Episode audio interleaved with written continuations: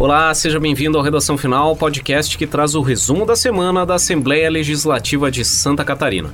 Nós estamos todas as sextas-feiras com um programa novo nas principais plataformas de áudio e também no site do Parlamento Catarinense. Eu sou João Guedes, repórter da Rádio L, e comigo está a coordenadora da rádio, a Suelen Costa. Olá, Suelen. Oi, João. Essa é a edição de número 78 do Redação Final. A gente começa falando sobre os projetos aprovados para permitir o repasse de recursos do Estado para obras em rodovias federais em Santa Catarina. No segundo bloco, a proposta que define as feiras e eventos como atividades essenciais no Estado. Na terceira parte do programa, as iniciativas do Parlamento para o combate à violência contra a mulher. Vamos em frente.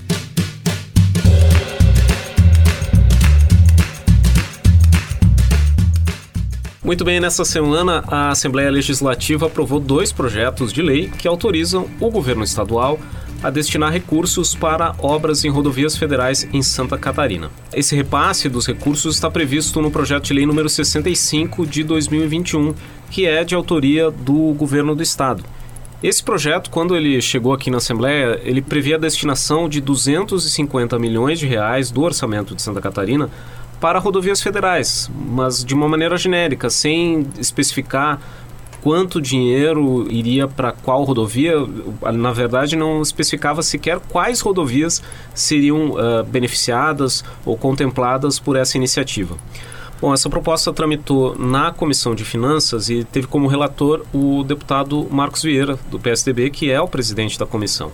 E durante a discussão dessa proposta na comissão, o deputado modificou, fez uma emenda na proposta para que já houvesse a definição, a partir da tramitação do projeto aqui na Assembleia, de quanto recurso iria para determinada estrada. Então o deputado Marcos Vieira incluiu emenda nesse projeto, já definindo que 200 milhões de reais iriam para a duplicação da BR-470 no trecho entre Navegantes e Indaial, no Vale do Itajaí e também incluiu a previsão de 100 milhões de reais para obras de recuperação e aumento da capacidade da BR 163 no trecho entre São Miguel do Oeste e Dionísio Cerqueira, no extremo oeste de Santa Catarina.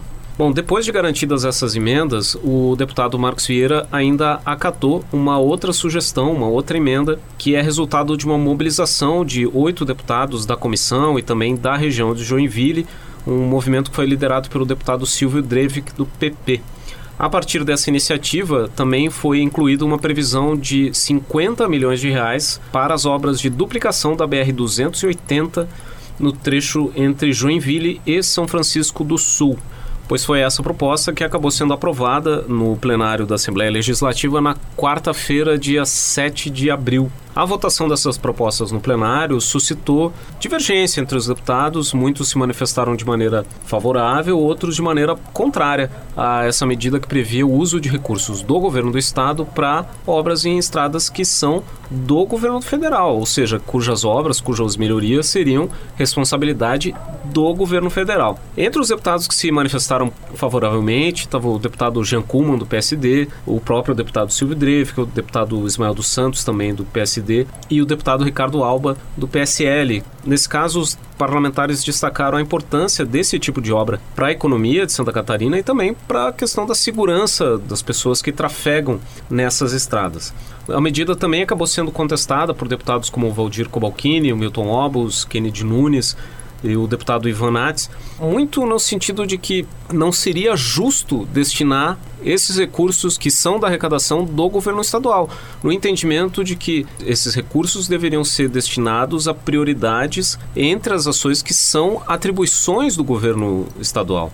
Até o deputado Gessé Lopes, por exemplo, sugeriu que esses recursos poderiam ser melhor aplicados se fossem destinados a um fundo de apoio, por exemplo, a empresários dos setores de restaurantes e eventos que vêm sendo prejudicados pela pandemia do novo coronavírus. Essa ideia de que esses recursos poderiam faltar para outras ações do governo do estado foi contestada pelo próprio deputado Marcos Vieira, o relator da proposta. Ele disse que esse dinheiro que seria destinado às obras nas rodovias federais é resultado de sobra de recursos, principalmente do ano de 2020, e garantiu que o governo do estado conta com uma projeção de 4 bilhões de reais para investimentos nas rodovias estaduais. Vamos ouvir o que disse o deputado Marcos Vieira. Nunca na história recente de Santa Catarina nós tivemos um colchão financeiro muito bom. E é desse dinheiro que o governo do Estado propôs, então, aplicar cerca de 800 milhões de reais nos próximos três anos na recuperação e pavimentação de rodovias federais de Santa Catarina, sem prejuízo de aplicar dinheiro nas rodovias estaduais.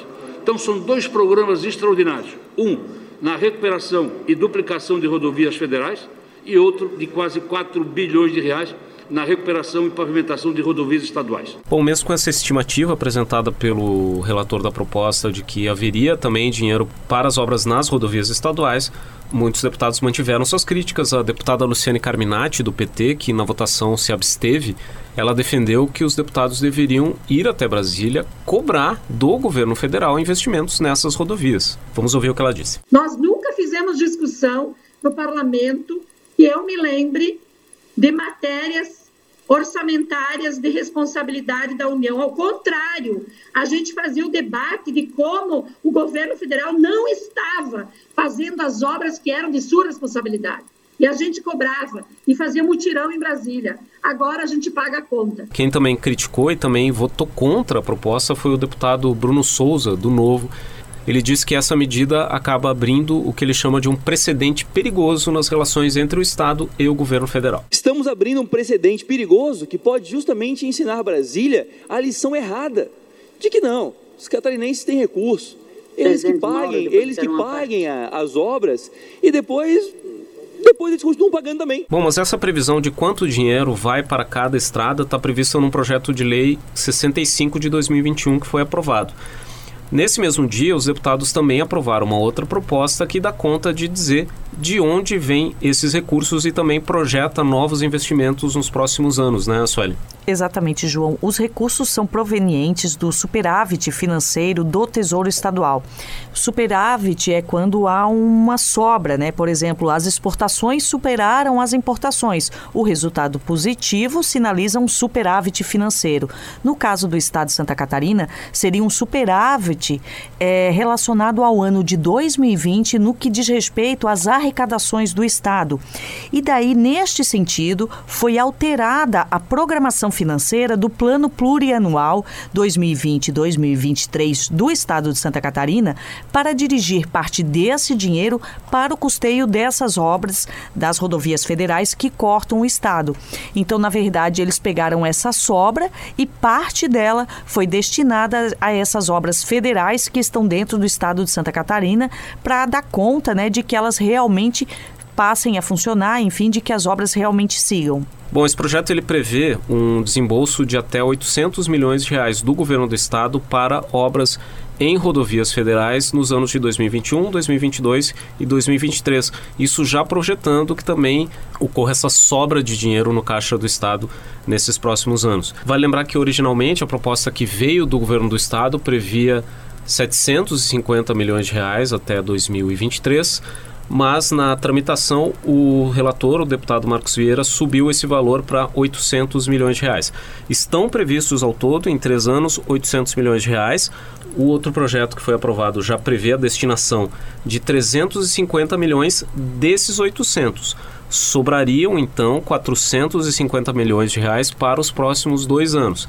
O projeto de lei já diz que o governo do estado precisa mandar um projeto de lei aqui para a Assembleia Legislativa para autorizar o complemento desse desembolso, já dizendo quanto dinheiro vai ser aplicado em qual estrada. Bom, e essas duas propostas seguem para a sanção da governadora interina, a Daniela Rainer, para que esses textos sejam confirmados como leis estaduais e que o governo fique então autorizado a repassar esses recursos para as obras nas rodovias federais. Bom, e outro destaque da semana aqui na Assembleia Legislativa foi a aprovação da admissibilidade da medida provisória número 236, a aprovação em plenário na quarta-feira, dia 7 de abril.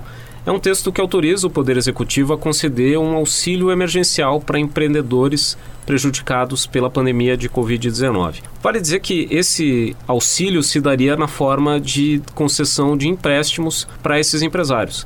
Seriam financiamentos com juros zero, oferecidos por meio do Badesc e do BRDE para microempreendedores individuais e também para micro e pequenas empresas. Nesse caso, seria um, haveria um limite. O financiamento seria de até 10 mil reais para os microempreendedores individuais e de até 100 mil reais para as micro e pequenas empresas. A medida provisória prevê uma linha de crédito total de 1 bilhão e meio de reais para a concessão desses empréstimos. Também está previsto um prazo de até 36 meses para que essas operações sejam quitadas e também um período de carência de 12 meses para que o empresário comece a pagar. Essa proposta, como é uma medida provisória, ela teve a admissibilidade aprovada em plenário, ou seja, os deputados reconhecem que é um tema urgente, que realmente é válido que seja determinado por meio de uma medida provisória. Mas agora a proposta segue para a Comissão de Finanças, que vai analisar o mérito dessa iniciativa. Inclusive, na votação em plenário, o deputado Milton Obos, do PSD, já adiantou que deve sugerir uma emenda essa MP, né, Suelen? Exatamente. O deputado Milton Obos, do PSD, pretende apresentar uma emenda que vai dizer o seguinte, né? Entre outras coisas, mas o principal é que não será considerado um impedimento para a concessão deste benefício caso a instituição, a empresa, esteja negativada, sendo análise de crédito público ou privado ou com débitos ajuizados ou não. Desde que, mesmo com essas dívidas, mesmo com essa falta de crédito, digamos, no mercado, essa empresa, esse pequeno empreendedor esteja comprovando, ele possa comprovar o funcionamento pleno nos últimos 24 meses por meio do faturamento. Ou seja, mesmo que a pessoa esteja com dívidas no mercado, sejam elas públicas ou não, mas ela continuou em pleno funcionamento, conseguiu faturar, enfim, de forma de repente reduzida por conta da Covid-19, ainda assim, essa pessoa, esse microempreendedor, essa empresa, poderá ter acesso a esse financiamento é, sem que pode ser feito né, pelo BRDE e pelo Badesc, concedido aí pelo governo do estado. Muito bem, esse foi o primeiro bloco do Redação Final. Na segunda parte do programa, a gente fala da proposta que pretende reconhecer o setor de feiras e eventos como atividades essenciais.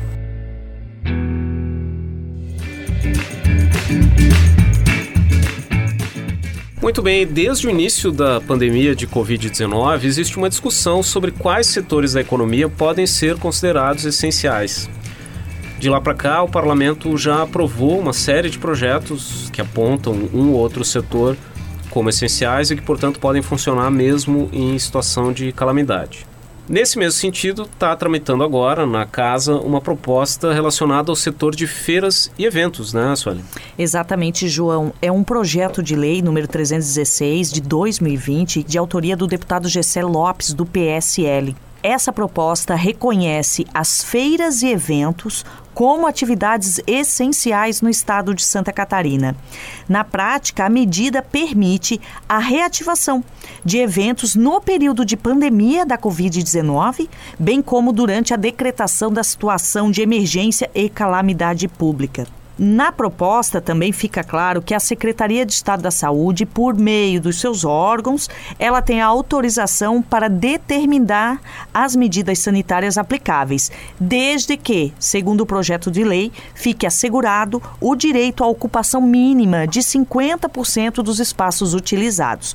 Ou seja, libera os eventos, com espaço de 50% sendo utilizado, se cabe mil pessoas, 500, e seguindo as regras da Secretaria de Estado da Saúde, neste momento, por exemplo, o uso de álcool em gel e o uso de máscaras. A proposta foi aprovada por unanimidade na Comissão de Finanças, recebeu o voto favorável da deputada Marlene Fengler, do PSD, que naquela ocasião estava sendo representada pelo deputado Milton Obos, também do PSD é, essa proposta agora retorna para a Comissão de Constituição e Justiça para análise de uma emenda que foi acrescentada no texto. Na verdade, a emenda também visa aí dar um pouco mais de regramento, especificar melhor essa realização, essa liberação de eventos no estado de Santa Catarina. Obviamente que depois da Comissão de Constituição e Justiça, essa proposta ainda precisa passar pelo plenário e depois ser sancionada ou não, né, pela governadora do estado. É, essa emenda que foi incluída pela deputada Marlene Fengler, do PSD, ela estabelece que essa liberação prevista no projeto de lei do deputado José Lopes contemplaria as feiras de caráter expositivo e científico, não abrangendo aquelas feiras de caráter comercial para venda de eletrônicos ou para venda de produtos como roupas, sapatos e outros artigos de vestuário. Bom, a pandemia também é tema de um projeto de lei que foi aprovado nessa semana na Comissão de Constituição e Justiça. É um projeto do deputado Valdir Cobalcini, do MDB, que traz aqui para casa uma discussão que já ocorreu nessa semana no Congresso Nacional, que a Câmara flexibilizou as regras para que empresas possam comprar imunizantes contra o coronavírus. O projeto de lei aqui do deputado Valdir Cobalcini vai nessa mesma direção. Ele autoriza que empresas possam comprar as vacinas contra a Covid-19 diretamente das farmacêuticas. A proposta também prevê algumas regras, como a exigência de que o imunizante adquirido tenha a taxa global de eficácia de no mínimo 50% e também de que haja uma autorização excepcional ou permanente por parte da Agência Nacional de Vigilância Sanitária. A proposta também prevê que a, aplicação desses imunizantes não necessariamente deverá ocorrer em unidades públicas de saúde. Ela pode ser feita em qualquer espaço que tenha autorização da vigilância sanitária para funcionar como uma unidade para aplicação de vacinas. Bom, e essa proposta foi aprovada na Comissão de Constituição e Justiça e agora ela segue para análise da Comissão de Saúde da Assembleia Legislativa.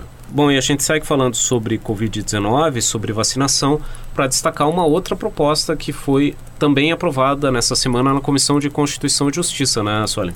Exatamente, João. Essa proposta já vem sendo falada há algum tempo aqui na Assembleia Legislativa e prevê a inclusão, né? Inclui os trabalhadores da área da educação como grupo prioritário para a vacinação contra a Covid-19. Foi aprovada na Comissão de Constituição e Justiça. Essa proposta é de autoria da bancada do PT, do Partido dos Trabalhadores, e prevê que nenhum profissional do setor da educação educação poderá ser obrigado a trabalhar de forma presencial sem que o Estado tenha disponibilizado a vacina de forma gratuita. Ou seja, faz com que as aulas só retornem presencialmente se os profissionais que trabalham nas escolas estaduais e municipais tenham sido imunizados.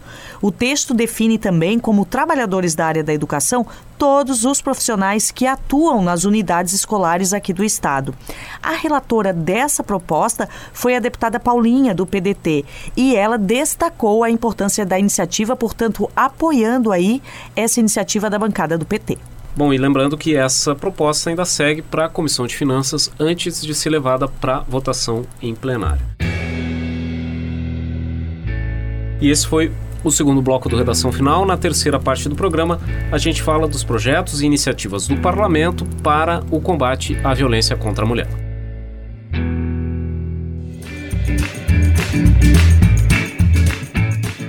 Muito bem, o combate à violência contra a mulher foi tema de debates no plenário nos últimos dias e também foco de iniciativas do parlamento. Nós tivemos dois projetos relacionados a essa temática que foram aprovados pelos deputados em primeiro turno no finalzinho do mês de março e nessa semana em redação final. Um desses projetos é o PL número 79 de 2018, de autoria do deputado Rodrigo Minotto, do PDT, que cria o programa Maria da Penha Vai à Escola. O objetivo dessa proposta é fazer com que sejam feitas ações educativas nas escolas públicas estaduais para os alunos do ensino médio. O foco principal é divulgar a Lei Federal 11.340, que é a Lei Maria da Penha, e também impulsionar na escola, no ambiente escolar, as reflexões sobre a necessidade, a importância do combate à violência contra a mulher. Além disso, a ideia também é conscientizar a própria comunidade solar sobre a importância dos direitos humanos e da questão da igualdade de gênero e também esclarecer sobre a, a, necessidade de que quando ocorrem esses casos de violência contra a mulher que eles sejam efetivamente registrados nos órgãos competentes. O autor dessa proposta, o deputado Rodrigo Minotto do PDT, foi ouvido sobre essa iniciativa no programa Conecta da TVAL na quinta-feira, dia 8 de abril.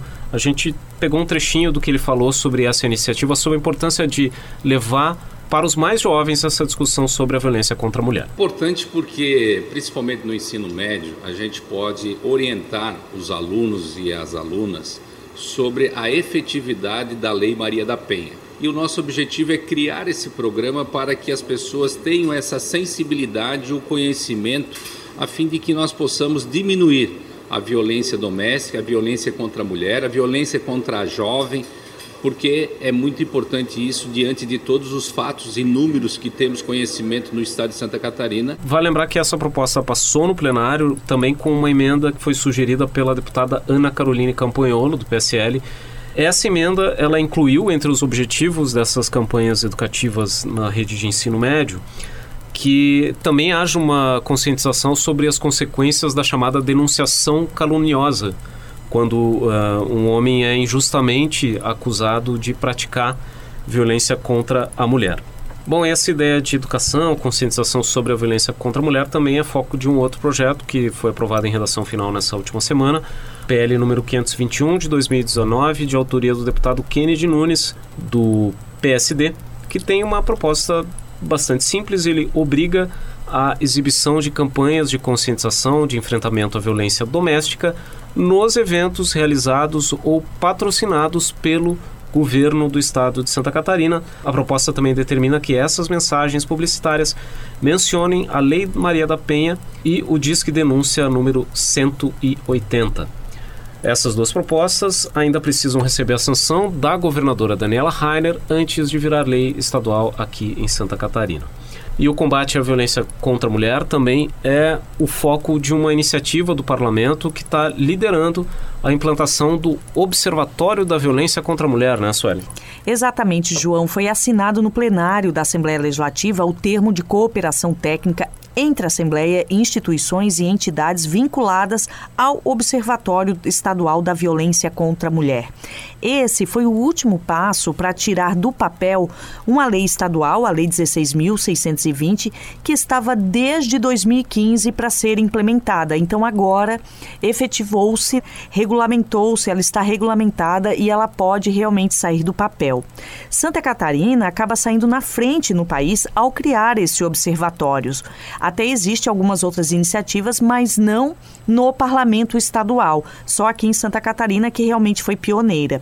O estado passa a ter um programa de monitoramento, registro e análise de dados relacionados à violência contra mulheres e meninas, que são necessários aí para embasar a proposição, né, de políticas públicas de enfrentamento, porque sem a informação adequada não tem como propor algo que possa realmente coibir ou prevenir esse tipo de ação. O trabalho será realizado em uma sala no Palácio Barriga Verde, aqui na Assembleia Legislativa em Florianópolis, com profissionais e equipamentos cedidos pela Assembleia Legislativa, também Universidade Federal de Santa Catarina e outras entidades estarão colaborando, como o Tribunal de Justiça de Santa Catarina, o próprio governo do estado.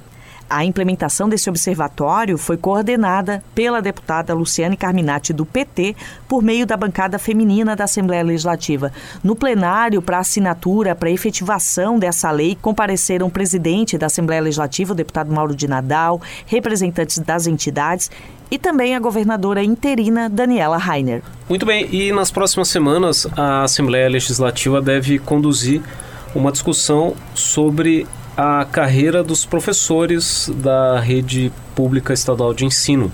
É que a deputada Luciane Carminati, do PT, apresentou um requerimento para que seja formada uma comissão mista com membros de três comissões da casa. Essa comissão teria sete membros, seriam três da comissão de educação, dois da comissão de finanças e dois da comissão de trabalho.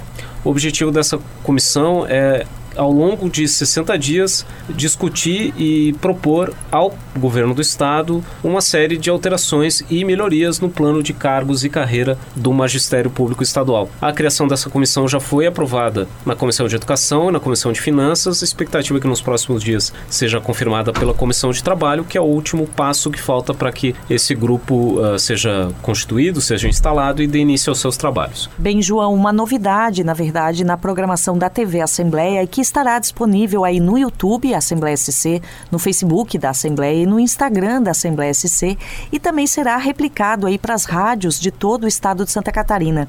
É o novo formato do programa Fala Deputado. São oito minutos, um bate-papo com cada deputado sobre as principais bandeiras, principais projetos apresentado pelo deputado que estará ali nessa conversa. O primeiro Fala Deputado, com esse novo formato, estreou na última quinta-feira, foi um Fala Deputada, com a deputada Paulinha do PDT. Então, se você quiser acompanhar, pode acessar via as nossas redes sociais, arroba Assembleia CC, no YouTube e também pela TVA. Bom, e além dos perfis da Assembleia Legislativa no Facebook, no Instagram e no Twitter e do nosso canal no YouTube, você também pode receber, acessar informações da Assembleia Legislativa no seu celular por meio do aplicativo WhatsApp. Para receber as nossas informações sobre os projetos de lei discutidos, aprovados, audiências públicas e demais temas do parlamento, basta mandar a mensagem sim para o número 4899960 1127. E esse foi o Redação Final, podcast da Assembleia Legislativa de Santa Catarina. Estamos toda semana nos tocadores de áudio como Spotify, Google Podcasts e Apple Podcasts e também no site radio.alesc.sc.gov.br. Programa gravado no estúdio da Rádio da Assembleia Legislativa em Florianópolis, comigo, João Guedes, repórter da Rádio L, e com a coordenadora da rádio, Suelen Costa. A edição de áudio foi de João Machado Pacheco Neto e Mário Pacheco. Até a próxima!